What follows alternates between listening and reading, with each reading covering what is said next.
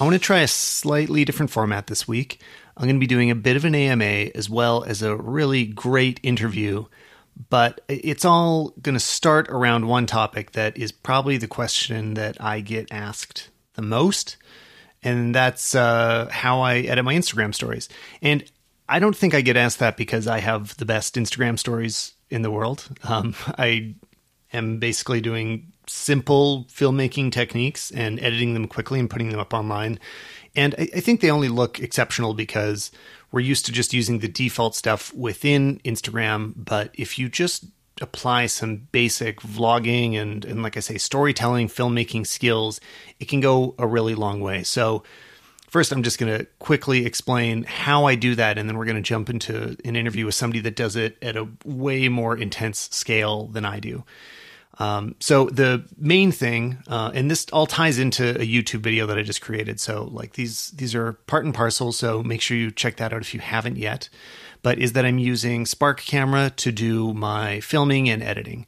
And this is when I really just want to get through things quickly. And, and, to me, that's part of what stories are. Like they are meant to be quick. I want to post things while they are still happening. Uh, if I have a stockpile of footage at the end of the day, there's a pretty good chance it won't get posted.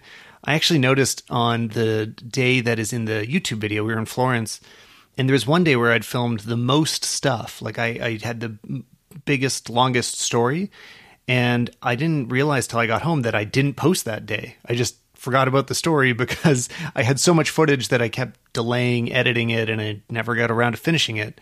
So if I can shoot and edit on the fly as I go, it's so much easier to actually get it up on a daily basis or you know some semi daily basis as often as possible.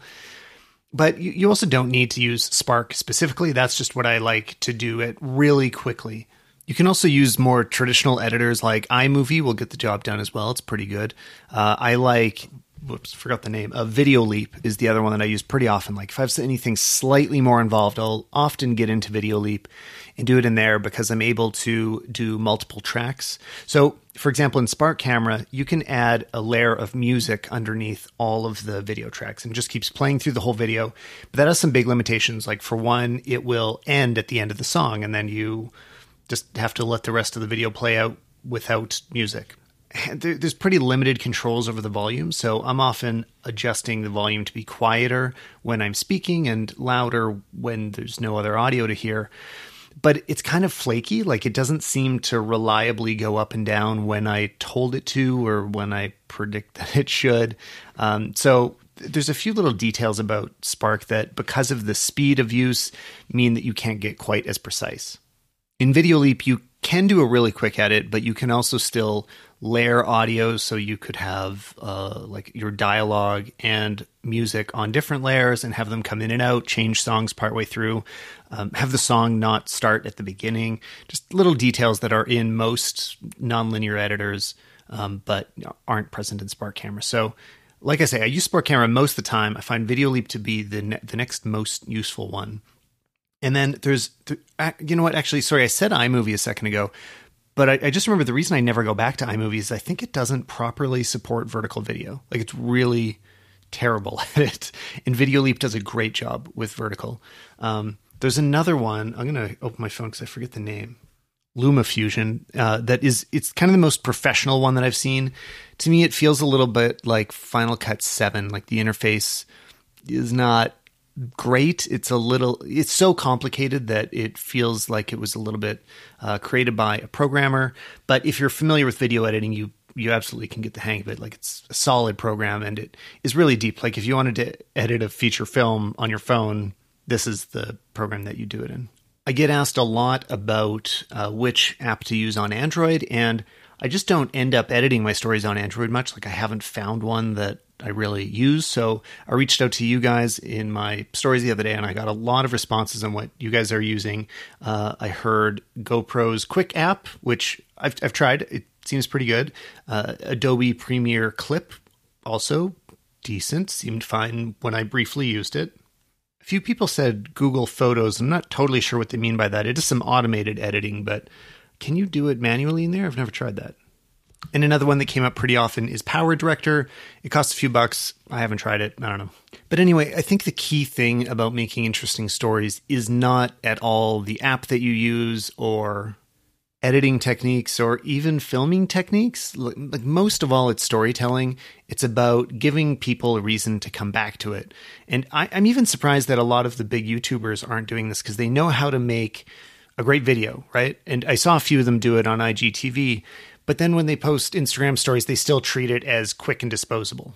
I think you just have to remember that people watching are giving you their time. They're trusting you to minorly entertain them for a very few seconds. Like, just when you make a story, don't think about it all being about you. Think about it as a, a, an effort to communicate, an effort to actually get something out there to other people. Add captions that make sense. Uh, be willing to talk on camera. The images that you show, just show them in a sequence that sets up a story that tells people what's going on. So there's kind of a small beginning, middle, and end. And here's a little trick for anybody that has an iPhone 10. I, haven't seen anybody else talk about this, but this is something I like. Is you can hide hashtags uh, by dragging them off screen. Actually, uh, maybe this is on other phones too. I just it seems like it's something about the height of the iPhone 10 that does it. But if you want to kind of just add hashtags to your story, but you don't want them to clutter up the screen, you can type them in and drag them off screen to the bottom.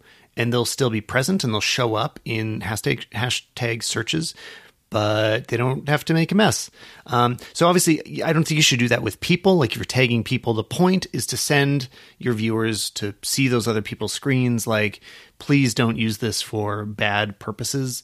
Um, you know, it, it, definitely could be like that, but it can also be a way of just keywording and separating the metadata from the design. And, and that I, I don't think there's anything wrong with. Another trick to know. It's not really a trick, but just a good thing to know is that I've found that hashtags bring in almost no outside viewers, like, you know, three or four, uh, sometimes more. Sometimes I've had um, maybe 100 people show up from a hashtag, but that's really an, a huge exception. That only happened once. Typically, the bigger thing that brings people in is geotagging that actually is is where people I think are watching more stories is in the places section of the app. So, you know, they go to their own city or they go to their neighborhood and they're looking for what's going on there. And if you're part of that story, I find that is a good way of getting your message out. Uh, hashtags don't so much matter. And tagging other people, that's just part of being in the Instagram community. If you want to know more, go to the YouTube video. The link is in the description. And now we're going to go to the interview and then stick around after for an Ask Me Anything. My first Ask Me Anything, actually. I have one of my most requested guests on this week, Jesse Driftwood. Hey, Jesse. What's up? For like a quick intro to you, what does you do? I mean, I know you because you make amazing Instagram stories that people love. I love, you know, feels like a full video vlog. What else do you do? How did you get into that? Yeah, I mean, I've been a full time photographer, filmmaker for nearing a decade. I don't know, eight, eight, nine years, something like that. For a long time, I was primarily doing weddings and corporate events, that kind of stuff, like more documentary stuff. But I was also obsessed with um, stylizing it. So it was somewhere between, I mean, all the work I did was somewhere between heavily stylized, you know, cinematic, beautiful stuff, but also it was documentary. So there was kind of elements that were raw and yada, yada, yada.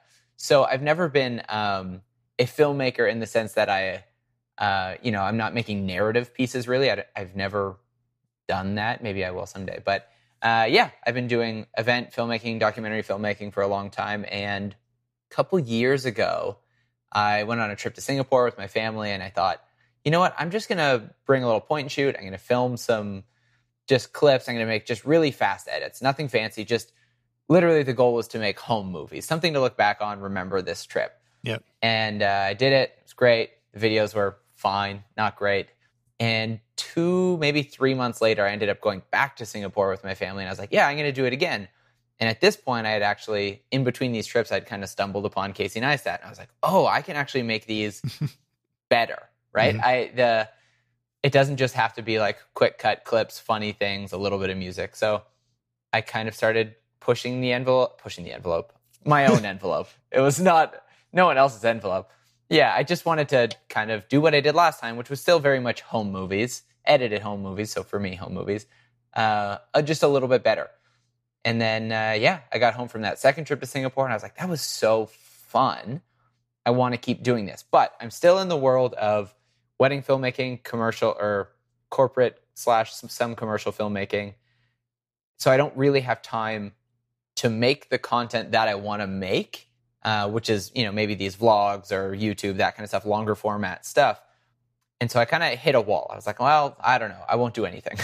That's the solution. And then late, mid late 2016, Instagram story or Instagram dropped stories, and I had never jumped on Snapchat or anything like that.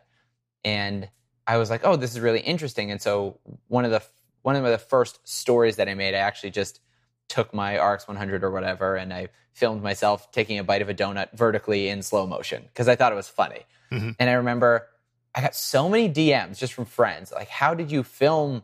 Like, how did you make this? Is this at the time like is this the 7 plus with portrait mode yeah. yeah. and i was like no here's what i did i took yeah, my point and shoot. I recorded slow motion vertically. I imported it to my computer. I edited it speed ramped it exported it sent it back to my phone and uploaded it. And everyone was like you're an idiot. Just mm-hmm. don't do that. And I, I remember even thinking how much response it got from people being like are you serious? That was way too much work. In my head i was like that's really funny.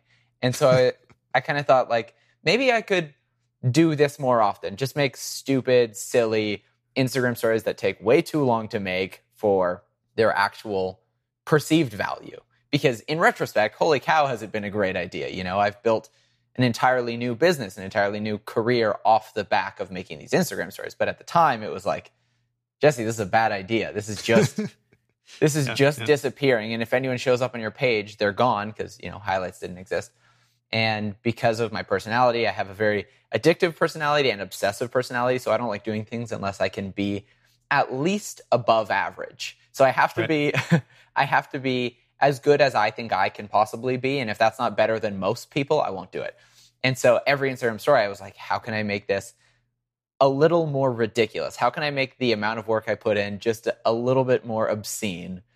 And uh, yeah, I've been doing that for the past 18 plus months, and here we are. And well, I should also make sure that anybody listening has already checked out your Instagram because it's you know it's, it's why it's worth uh, hearing your opinion on this because like there's not that many people doing this mm-hmm. amazing kind of work on it. Were you doing any Snapchat before that, or did you jump no, straight into? No, no. Yeah. I think I technically have a Snapchat profile. I think it's Jetski69 because I thought that was funny, but I, have never used it. I've never snapped. I've never yeah.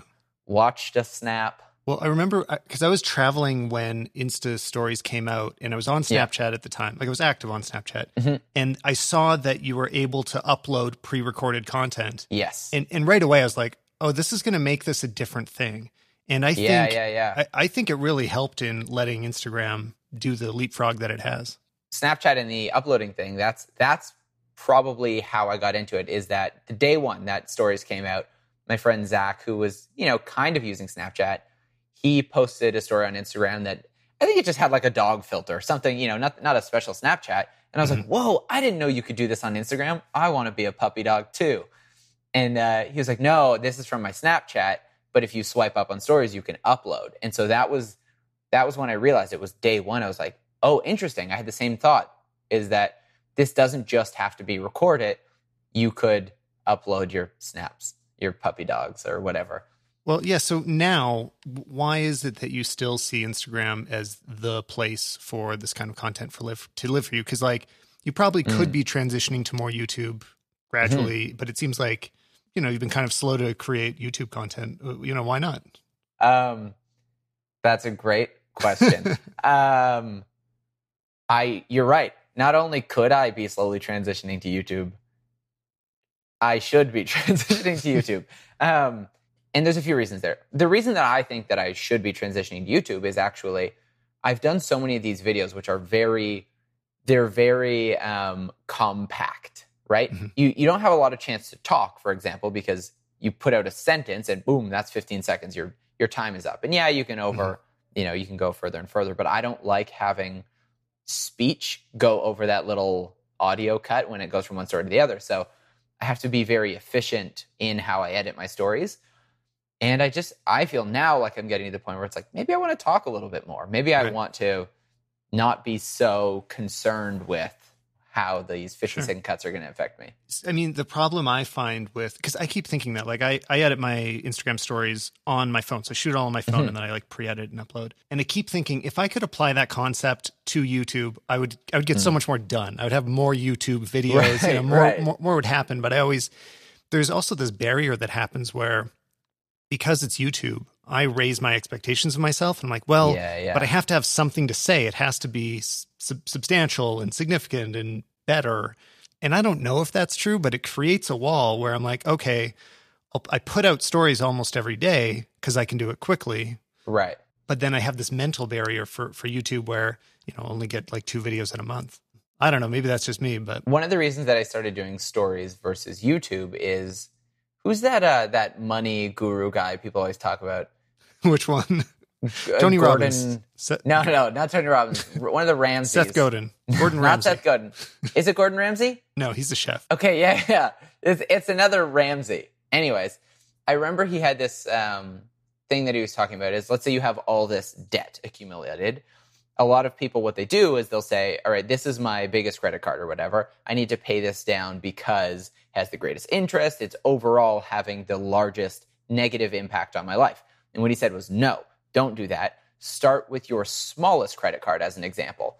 Let's say you have a credit card for $500 rather than $15,000. What you want to do is pay off the smallest one first so that you can feel like you're accomplishing something. So you can feel like you're building momentum and you can see, oh, I'm actually getting this done. I'm moving towards my goal of being debt free.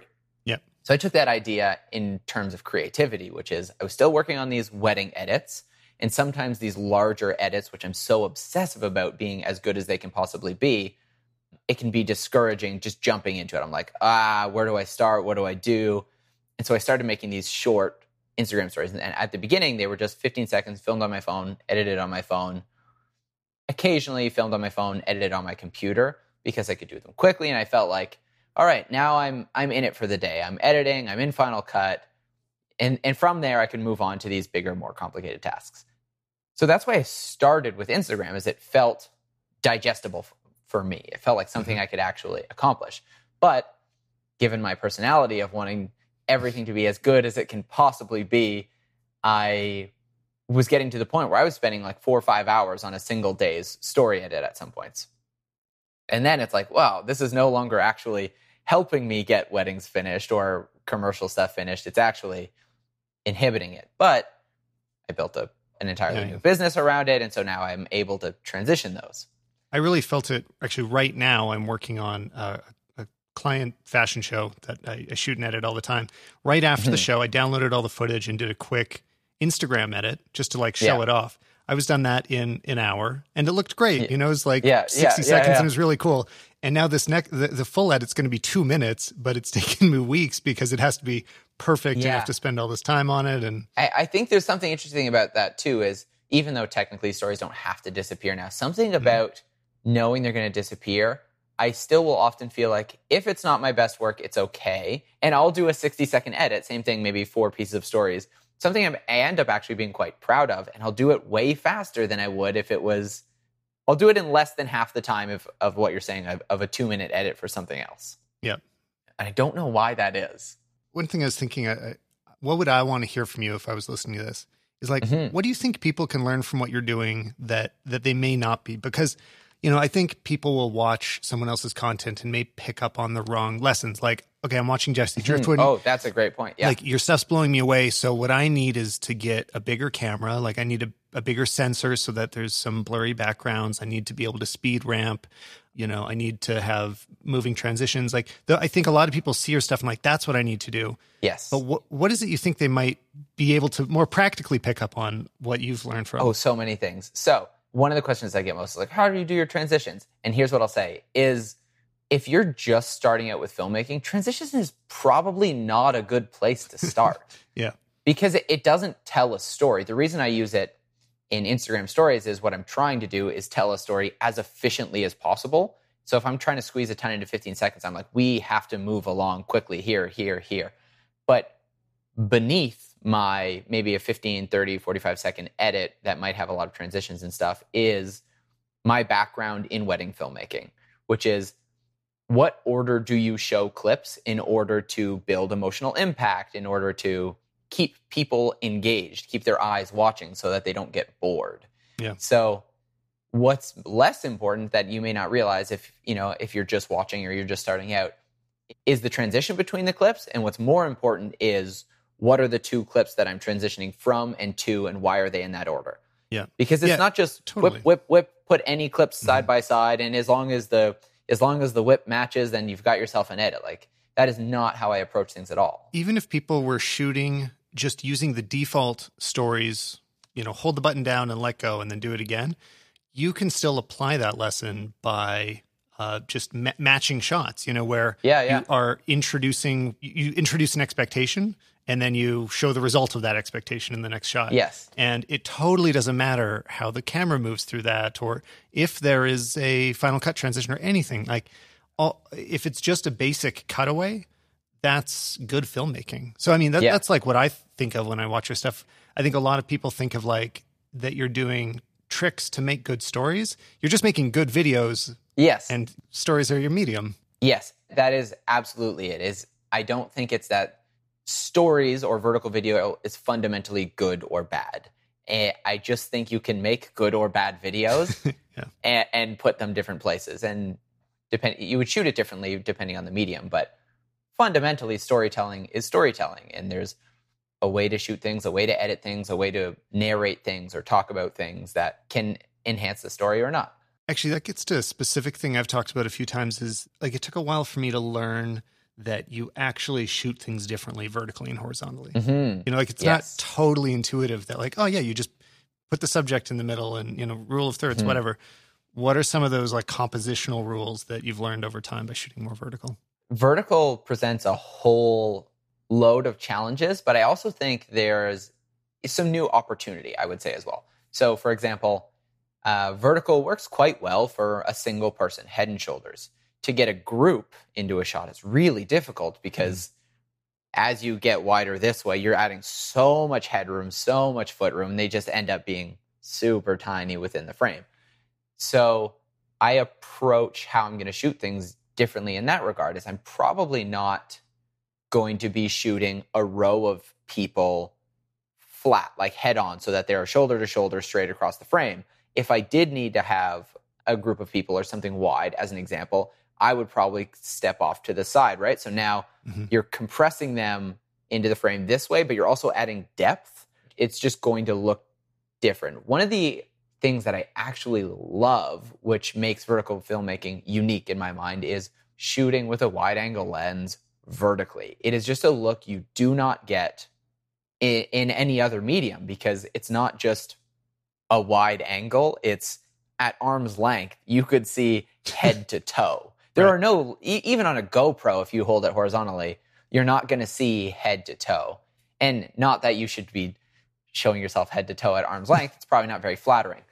But I've had some shots that I find really interesting in a vertical orientation. For example, I'll do a shot maybe pushing in through a doorway. So a doorway Mhm. fits wonderfully in a vertical composition, probably better so than it would in a hor- horizontal composition because horizontal you have to worry about well what's on either side of these doors. Maybe there's a messy room or maybe there's a wall that's just blank. Whereas in vertical, now you get kind of the doorway that's roughly the shape of your frame, and you can kind of feel it stretch to the outsides as you push in on it. Uh, one of the other difficulties is it's to do with that not being width. So I was in uh, I was in Gimli, Manitoba this winter with Chris Hau uh, shooting this like Mercedes drifting event, and it was amazing. But what was happening is sky was white, ground was white, and you had a car. And Mm. coming up with new compositions is virtually impossible. The car fits left to right in the frame, everything else is white. How do you how do you change up how that looks? And so one thing while we were shooting, I don't even know if I use this in the stories, but that became really helpful is you take a drone, you send it up into the sky, and now as you start looking down, the composition goes from just like up and down to like spread across. The Mavic Pro is a great example. The Mavic Pro allows you to rotate the camera vertically. What? I didn't actually know that. It does. It's the it's the reason I haven't bought a drone yet because I'm waiting to see if the Mavic Pro 2 will keep that feature or if I'll just buy a Mavic Pro 1 once Right. these new ones come out. So I've, you know, I've done some shots with vertical composition. You know, you tilt that frame down a little bit and you get to see the whole scenery stretch out in front of you. And it feels completely different than if you just cropped another drone shot. You can almost feel the distortion of what's beneath you is flat and what's ahead of you is, you know, straight. It feels like there's sort of a divide. For sure. That's what I've been suffering through because uh, I have a Phantom and a Spark, and yeah, I just crop the center out, and you know that's what I get. There, there's also uh, an automatic panorama stitch in it, Yeah, yeah. but it uh, can't shoot video like that. Exactly. and uh, and Right. it, it kind of reduces the quality too. But yeah, um, but if you're around a Mavic Pro at some point, give it a shot. You uh, yeah, that's good pull up the menu and hit portrait orientation. The only thing is it'll make it really narrow, like on your phone or whatever with the with the screen. So I'll actually hold the phone sideways because it'll Oh, flip, yeah, yeah. but then then you're flying like this, and it's a it can be a little bit disorienting to try and pay attention to your framing Yeah, yeah. because the, you'd almost have to DIY some sort of rig that'll hold the phone vertically. Seems worth it if you're doing a lot, but Yeah, one of the benefits too that I found with overall with experimenting with vertical filmmaking is that regardless of how you feel about vertical filmmaking, there is a market for it.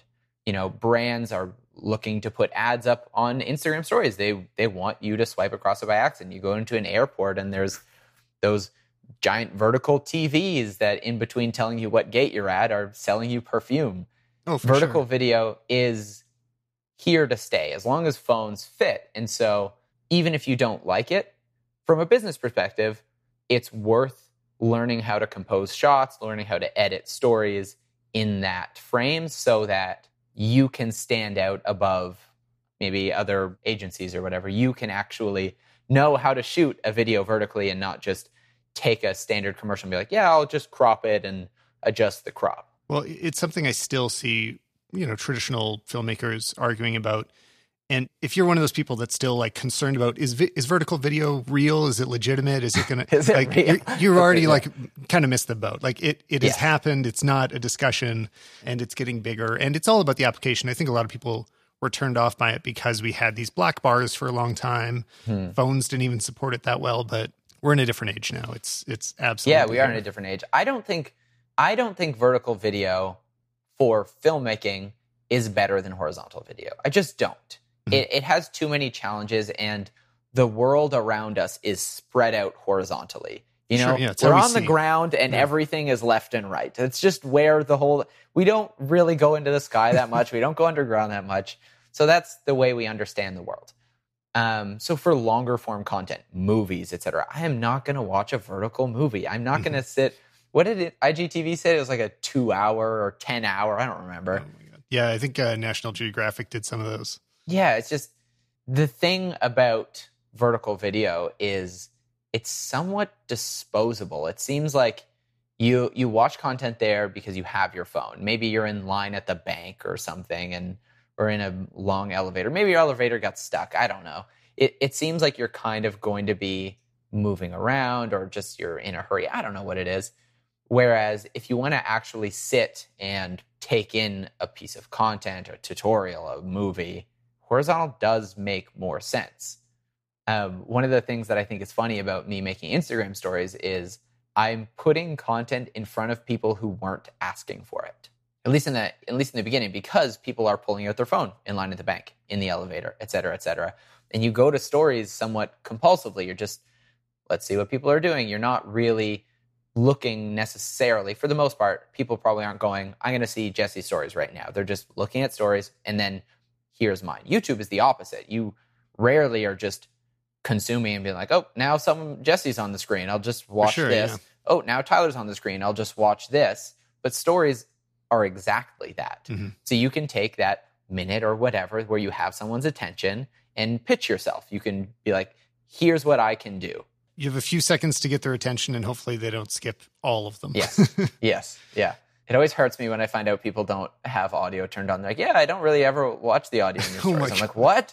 Like I do full audio mixes. I remix my voice into songs. I think about that too because I speak in all of my. I depend on speaking in mine. Like sometimes Yeah. I'm just standing there and talking, and nothing else is happening.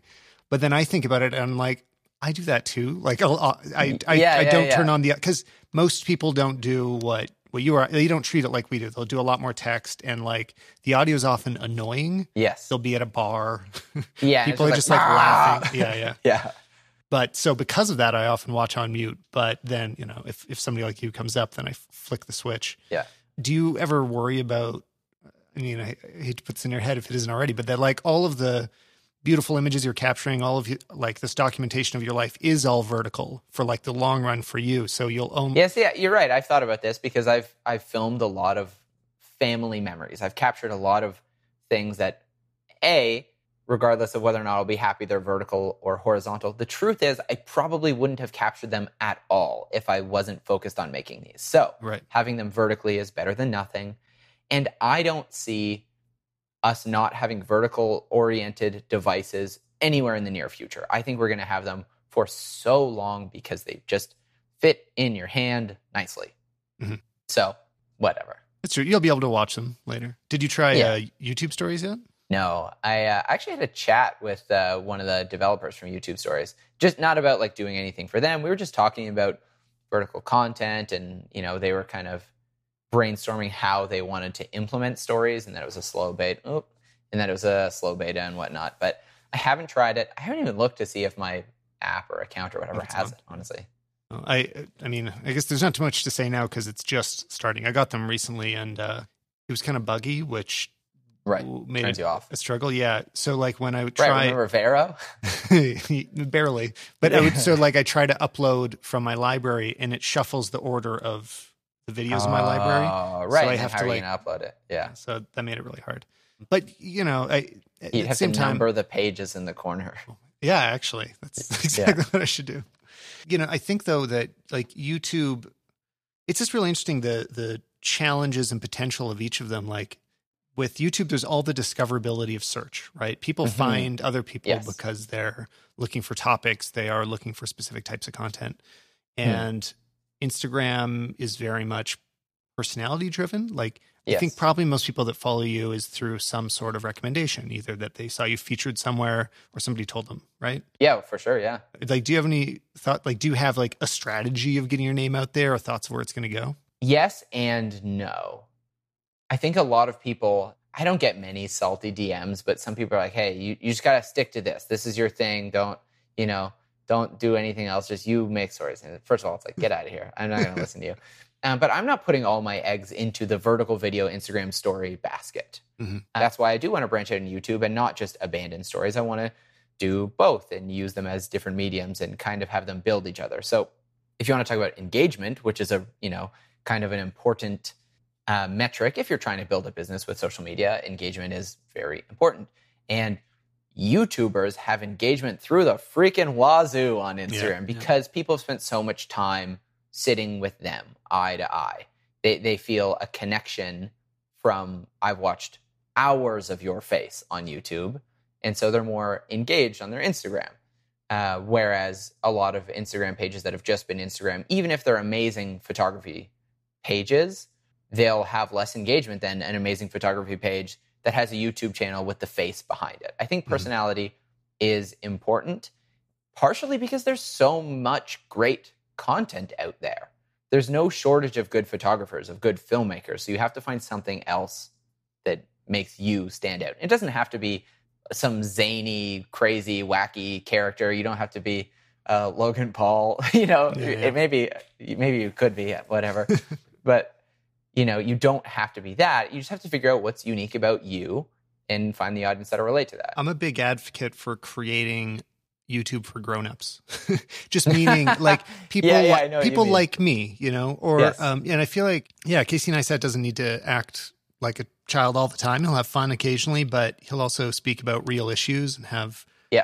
good interviews and and I think there just can be there can be so much more that is meant for people Hmm. 30 plus or even like a mature 25 year old that just doesn't want to watch Logan Paul, you know, like I, think that's a growing part of YouTube, but that it's not the brand of YouTube right now. YouTube wants to brand itself as Disney Channel 2.0 or something. Yeah, that that's actually a great point. I think part of the transition we're seeing right now is that you had you know mainstream media. You, your parents are watching TV; they weren't watching YouTube, Mhm. and so it's like the kids are like, "No parents, no rules. This is our platform." But as digital media becomes the norm, as my parents are now watching Netflix and occasionally YouTube, my parents don't never open YouTube, but you know, as people are aging and we're just getting more used to this whole digital content, new media world, there is, you're right, more and more of a market for YouTube for grown-ups. Yeah, and I mean, Why it I'm doesn't. announcing my whiskey review channel. That's exactly what I was asking for. Yeah, I mean, Yeah. it doesn't have to be like boring, but I, you know, an uh, example that comes to mind is like uh, Philip Bloom's presentation Mhm. method. You know, he's always kind of been a bit of a reference for me in how a video can be calm and engaging. Yeah. uh, it doesn't have to be jumping up and down and screaming to be something you want to like stick with. So. I don't know. I've had people like write me Smashing about like plates. Totally. Or just people like writing like, why don't you use some more uh like I don't know how they describe it, but like they basically want me to use EDM music and you know something they're like, why don't you use something more modern? And I'm like, because Yeah. I don't like that. Tyler, have you thought about getting a face tattoo? this might help you. In- Would it? Okay, then I'm gonna do it. Yeah. But anyway, I know you're short on time. You had relatively little sleep, so I'm gonna I'm gonna let you go. yes, I but did. I hit uh, four hours almost. that's almost a half night. yeah, I almost slept half as much as I should. yeah, what are you what are you working on? I'm I'm basically at the finish line of not doing weddings ever again. I've got two more that I'll shoot this year because I booked them like 18 months ago before before I knew that I could actually make a transition to full-time social content, you know, Mhm. and still support my family. So, yeah, I obviously still have to do those, but No, that's awesome. Congrats on the on the transition. It's thank you. Yeah, once these are thing to do. once these are done, it's probably YouTube. What's funny is a lot of the things we've talked about on here, I've got written down as this is an idea for a bit of a YouTube video, something I want to talk about. One of them is transitions, when to use them, why to use them, and why to just stop use them because they're probably ruining your videos. Yeah, yeah. No, I mean if you don't if you don't do YouTube in the next six months, you're you're throwing your life away. You got you got big I potential know, there. I really I hope know. you jump in there soon. Yeah. And keep also doing your stories. So you're gonna need to spend a lot of time editing. Definitely, I will. Cool. Thanks, Jesse. Yeah, sweet. Thanks for having me, Tyler. See you uh, next time. Yeah, Jesse Driftwood on Instagram.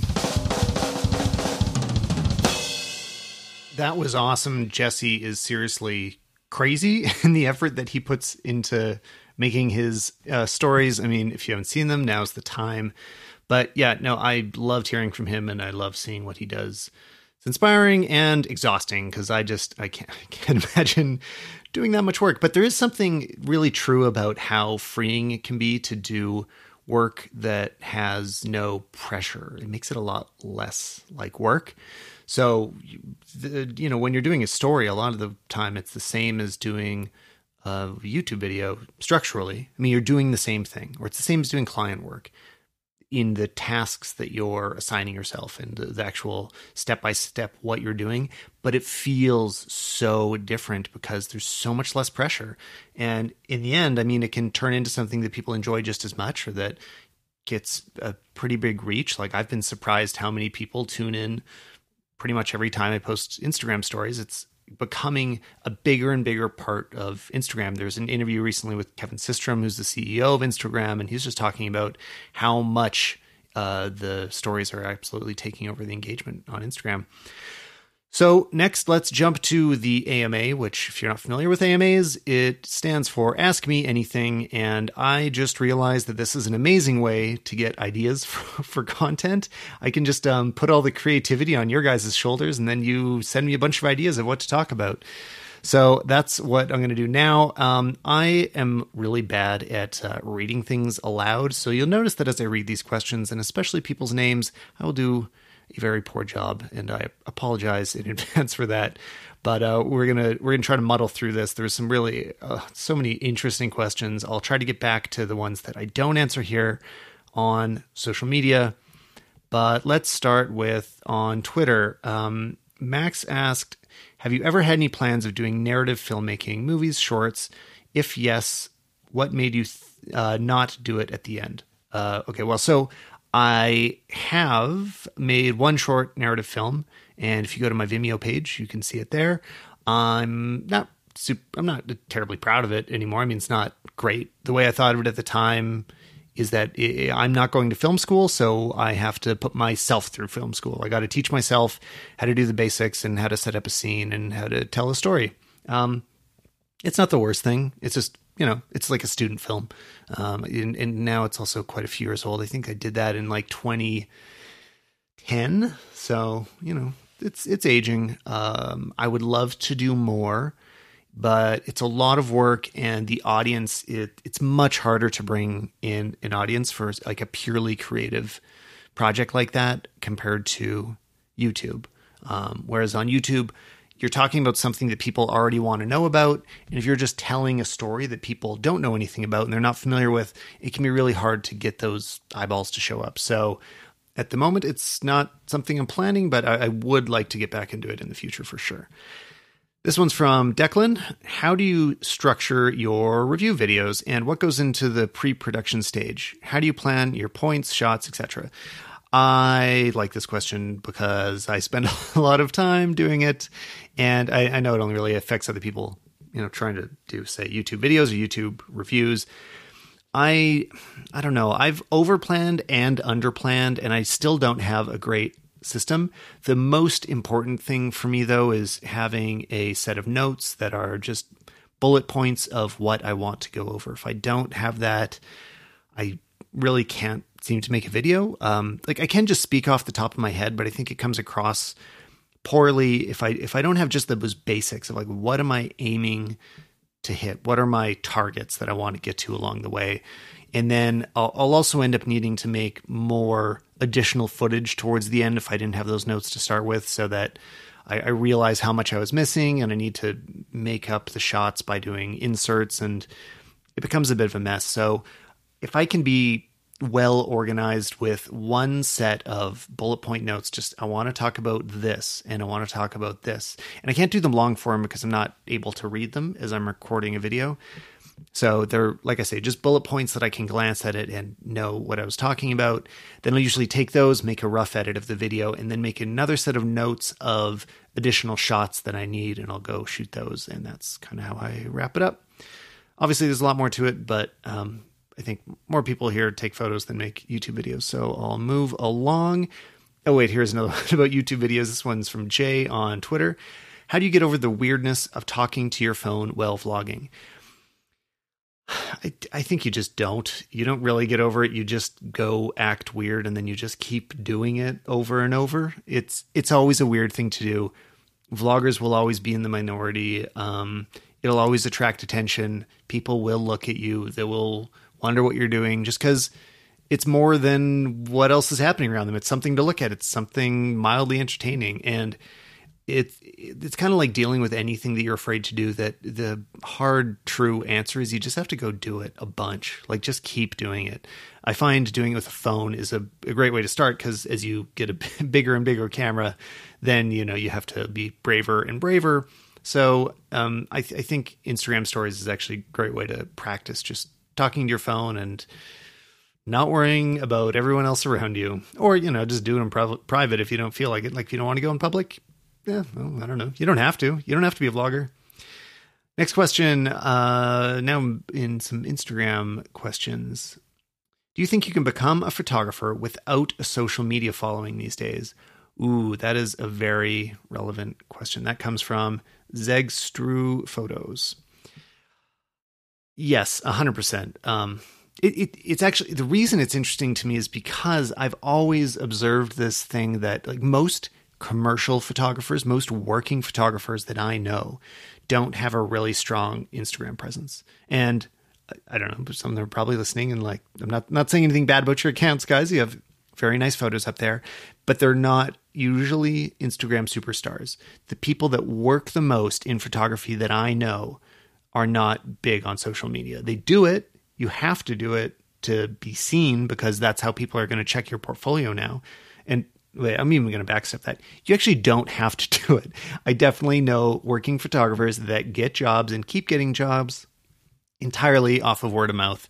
And that's fine. You can do that. You don't need to have social media. Does it help? For sure. Um, I don't think big numbers help though. Like it, it absolutely is not important for you to have any number of followers because when you're getting hired, no client is looking at that unless it is a social media job and they want some proof that you understand social media. But typically, they're looking at it as a portfolio. Uh, I personally don't really treat my Instagram primarily as a portfolio. It's kind of for fun. And then I have a website as a portfolio.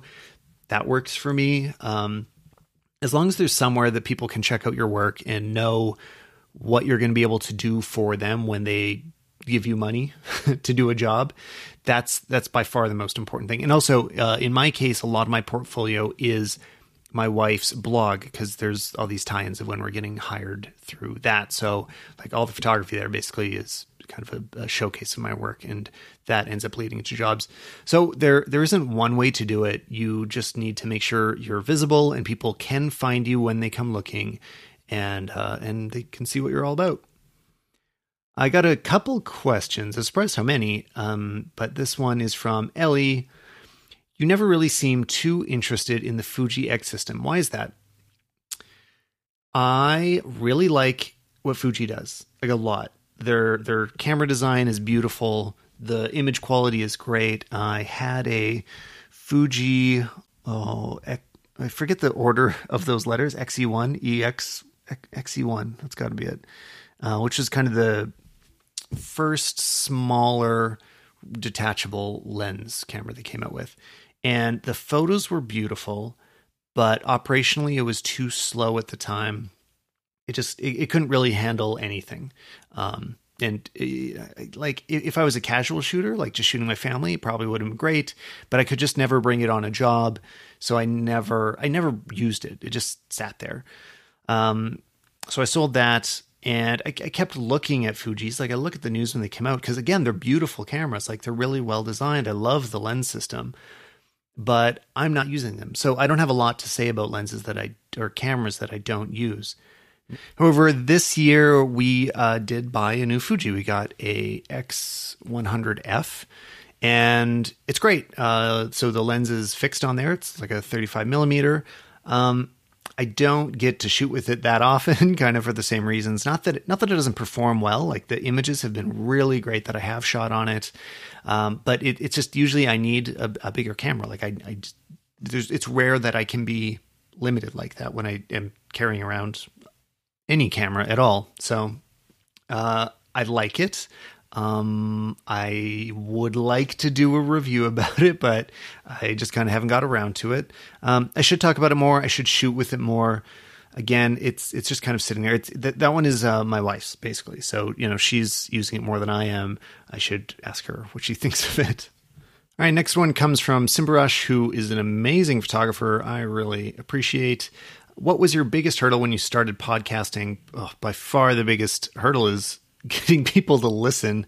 Uh, podcasts are long, and you only have time to subscribe to so many.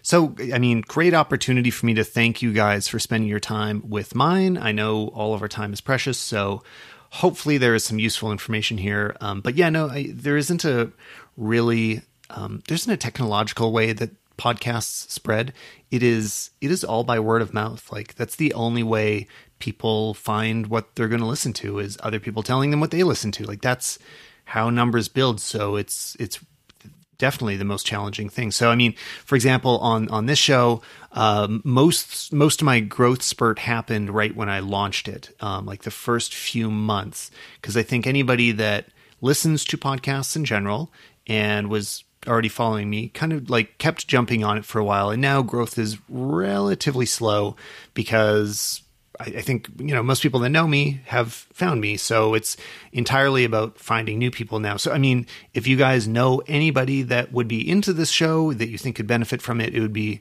really helpful if you tell them about it let them know uh, help them figure out how to subscribe because that is literally the only way it will ever grow. Um, but yeah, I mean, really, that is by far the hardest thing. Uh, and then the second hardest is uh, coming up with a name. That's why I settled on uh, bad names for both of my podcasts.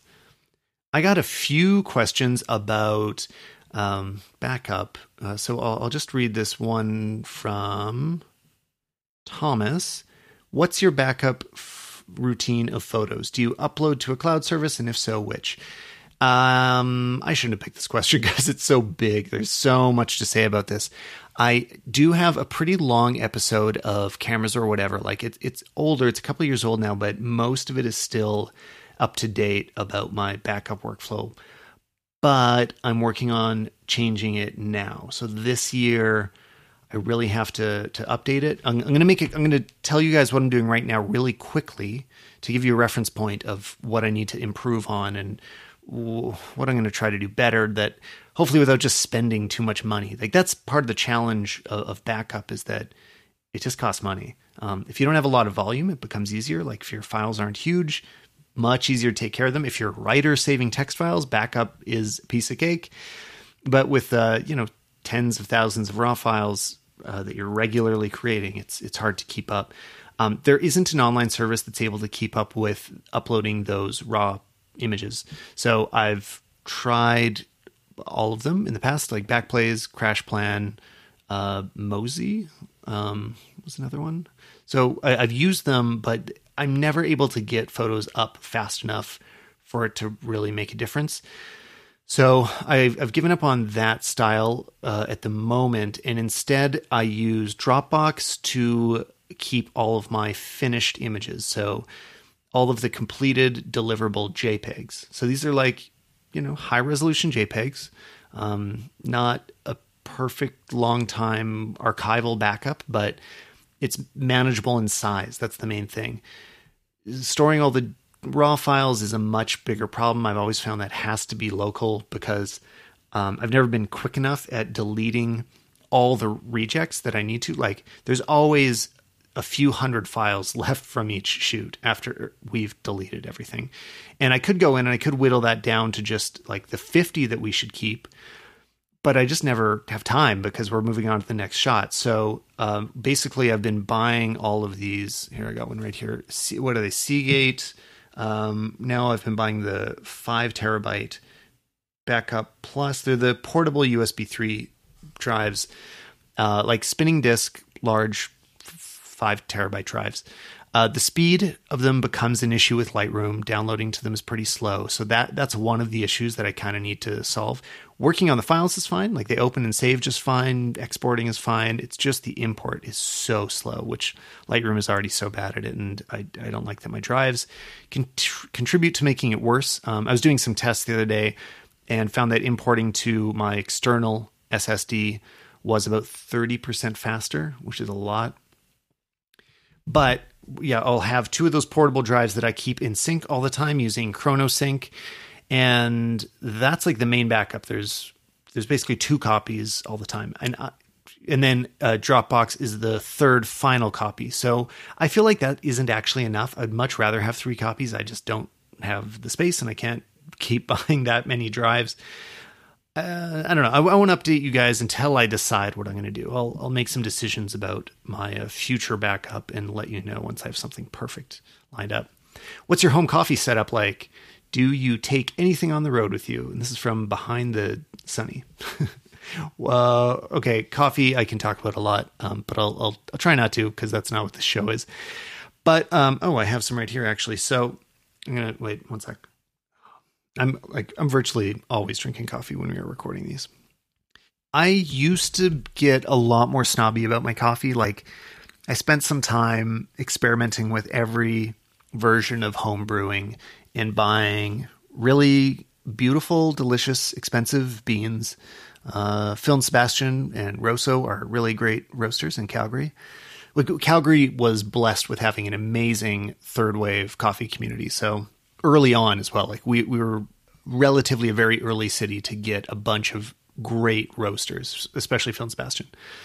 Uh, yeah, I was you know I was buying their beans for home, which are quite expensive, and then I was doing Aeropress uh, to make them. I also had an espresso machine, but I found it's so easy to screw up an espresso unless you're a barista and you're doing it all day long and you have an expensive espresso machine that is being well maintained, cleaned all the time. You're always checking the thermostats, making sure the water temperature is right.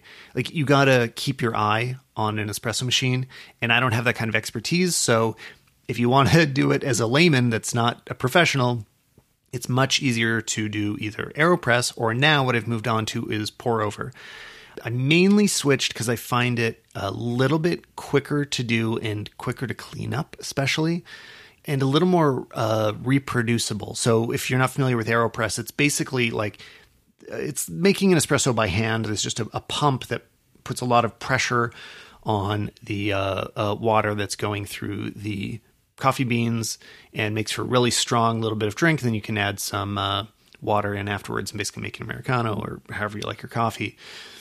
But uh, with pour over, I find that as long as you control the speed of the pour, um, so that the main thing is that the beans are all evenly being uh, extracted so that water sits on all of them for an equal amount of time. So the easiest way to do that is do like a quick pour that gets them all wet and lets them soak into the. I should do a video on this. This is hard to explain.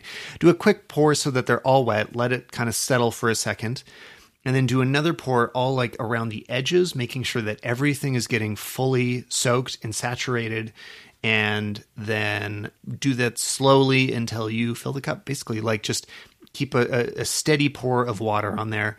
Um, and I've, I've gone to switching to cheaper beans as well. I know if anybody wants me to to take me seriously as like a coffee snob, the fact that I tell you I've been I've been buying Tim Hortons coffee beans now will make you think I have no idea what I'm talking about.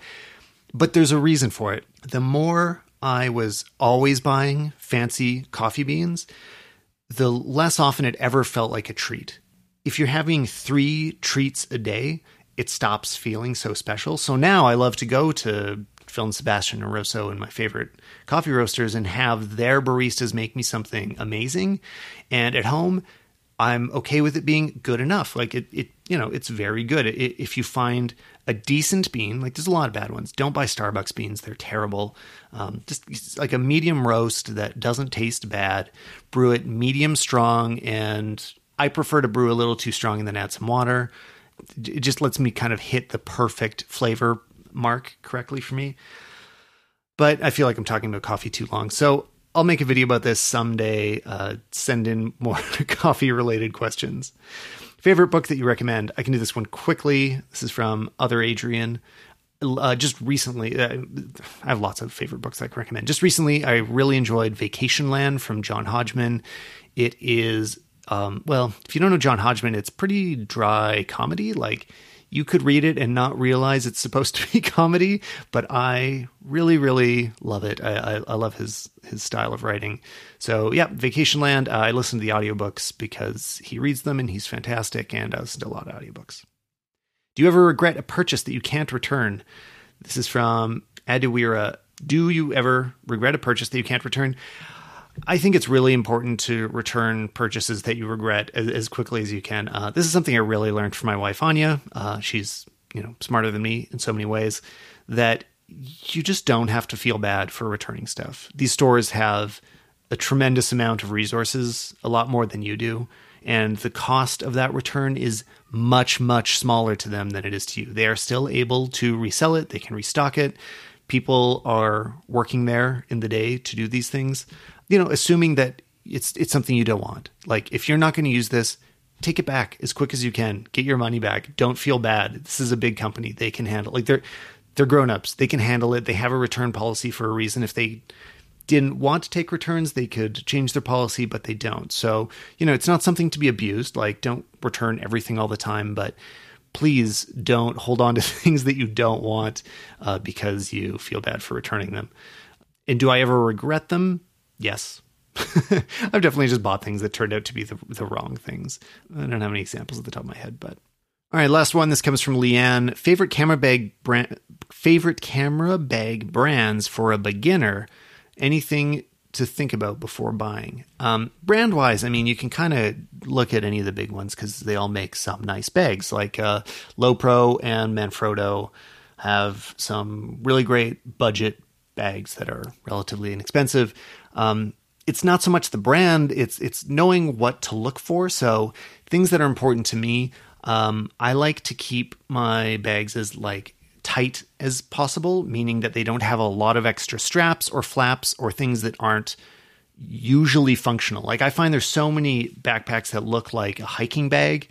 Um, so there's just all this stuff hanging off of it that I'm not using and gets in the way and frustrates me and makes me not want to wear it. I like my backpack to feel like yeah, like a school bag, like a cool backpack. You know, uh, if I could have uh, like a Tom Ford backpack, I would much rather use that. But it's not really practical for loading stuff in. Like I want it to look pretty good.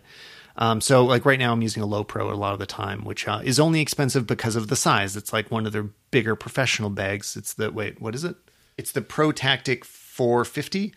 Um, and yeah, I mean, you can just look at the ones at, at different, at whatever price range you're at, and make sure that it's a backpack. Side bags are only good for short term. Like if you're not going to be out too long, they are not good for your shoulders.